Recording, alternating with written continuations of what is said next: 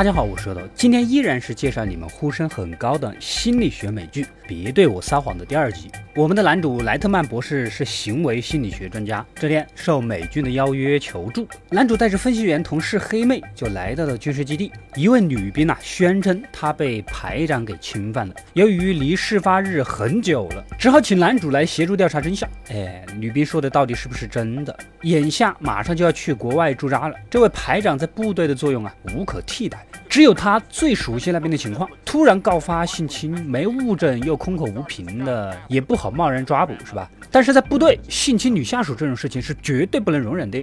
根据受害的女兵介绍，那天在食堂的后面，排长就命令他脱衣服，然后强行按倒在地，然后就被侵犯。再来询问这个排长，侵犯的那一天呢，他先吃了晚饭，接着去俱乐部喝了几杯酒，然后去小卖部逛了下就回营房了。反正就是没有去食堂后面。黑妹让他重复再说一遍：俱乐部喝酒，小卖部瞎逛，回家顺序也没说错，而且他还有小卖部的购物小票，妥妥的不在场证据啊！再问下去也没个结果，男主呢就放排长走了，顺便撩了一下他。果然，排长是个钢铁直男，一点点掰弯的机会都没有，直接就拒绝了。身为合伙人的女主啊，解释道：“因为根据描述，这次的性侵并不是预先计划好的，而且就发生了一次，也没有施加其他的暴力伤害，说明作案者是个自信心爆棚，为了证明自己力量的男性主义崇尚者。而刚刚男主撩排长这个钢铁直男，如果是厌恶的表情，那么就完全符合性侵作案者男性主义崇尚者的特征。”但是他表现的是惊讶，那就不符合了。在女兵讲述性侵过程中呢，有两次抿嘴的动作，经典的模棱两可啊，就表示他对自己所说的是没有信心的。也就是说，他可能是在撒谎诬告。目前来看，排长应该是清白的。根据 FBI 的调查，有百分之八的强奸其实都是诬告。此时，军方的匿名调查报告也发来了，确实有人举报了这位排长长期有咸猪手的作风，这也就奇了怪了啊！一方面女兵在撒谎，另一方面这个排长又本身名声又不是很好，那么中间肯定有什么不可告人的秘密。男女主走在街上继续聊这个案子，正要吃点路边摊的东西，这个胖哥就直接用手抓食物倒胃口啊！男主问他：“你上厕所洗手没有啊？”啊，胖哥当然说洗了，可是手却不自觉地摸后脖子。博士当然是不信了，因为人只要撒谎的时候，就会不自觉地摸那里。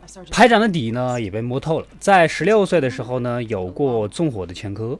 女主很惊讶，因为纵火跟性侵本质上就是一种力量的宣泄。纵火犯以后犯强奸案的可能性很大很大，所以呢，大家注意身边有没有有事没事喜欢放火烧东西的人啊，离得远一点。接下来，男主找到了连队的另外几个女兵，然后找机会让他们看那个指控性侵的录像。可奇怪的是啊，这些同一连队的战友面对被性侵女兵的控诉，没有任何的同情，脸红啊、躲避目光啊之类的表情。一起服役了三年，同是女兵，不可能这样。只有一个理由：这些女战友知道被性侵的女兵说的是假的。再次叫来被性侵的女兵，告诉他，如果你不讲实话的话，外面的女战友们将会以合谋罪被捕啊！没办法，女兵就不得不承认了，是她是撒谎的啊！可强奸的事情是真实存在的，也就是说，虽然受害的不是她，但受害者另有其人。但是根据之前的记录啊，排里的几个女兵虽然有厌恶排长的表情，但并没有表现出害怕，也就是说，真正的受害者不是他们，可能已经离队或者退伍了。这不，没过多久就查出了一个申请过调岗的女兵被。驳回后就直接逃了，博士也没花什么功夫就直接找到这个短发女兵，他也就全招了。确实他是受害者，这个连长一连几个月每晚都来侵犯他，苦不苦？正当男主呢和督察准备逮捕排长的时候，排长竟然也招了，但是招的事实让人大跌眼镜呢。他说跟短发女兵在那段期间是恋爱关系，那么性侵的事情好像也无从说起了啊，还拿出了两人一起的许多张合影，这个阴谋无懈可击啊。不过，根据男主观察，这些合影中，短发女兵显示出的笑容却藏着害怕的表情，很明显就是不情愿的。短发女兵也说了，当时在阿富汗战场，如果她不同意，排长就派她去打头阵，最容易死、最危险的就是打头阵的啊！被逼无奈之下才做出的交换，所以她也一次头阵都没打过。接下来，男主呢就故意布了个局，短发女兵一边用测谎仪，一边描述经过，让排长在一边观看。当女兵否认与排长是恋爱关系，是被强迫做羞羞的事情的时候。排长吃惊的表情延续了很长时间。在第一集里面说过了，真正的惊讶只会在一瞬间，超过一秒都是装出来的。很显然，排长在装。当问到女兵是否拒绝过这种行为的时候，短发女兵回答是的，所以被弄去打了一周的头阵。此时排长站不住了，大喊骗人，从来没有让他打过头阵。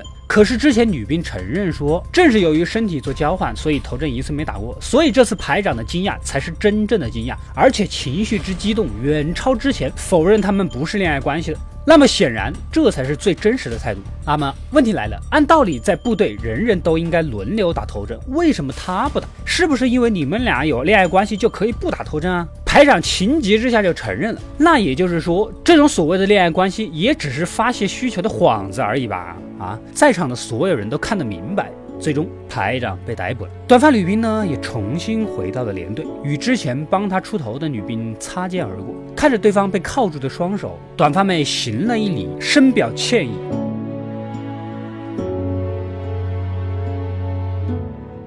故事到这里就结束了。第一个控诉的女兵，在我们身边不乏这样会给人出头的人，但是呢，往往这样的人呢都没有什么好结果，因为真正受伤害的人总是躲在角落，极力的保护着自己。希望我们每一个被人保护过的人都能善待和感恩那些帮他出头的热心肠吧。快快订阅微信公众号“恶斗归来了”，获取第一时间的节目更新和别人不知道的福利。我们下期再见。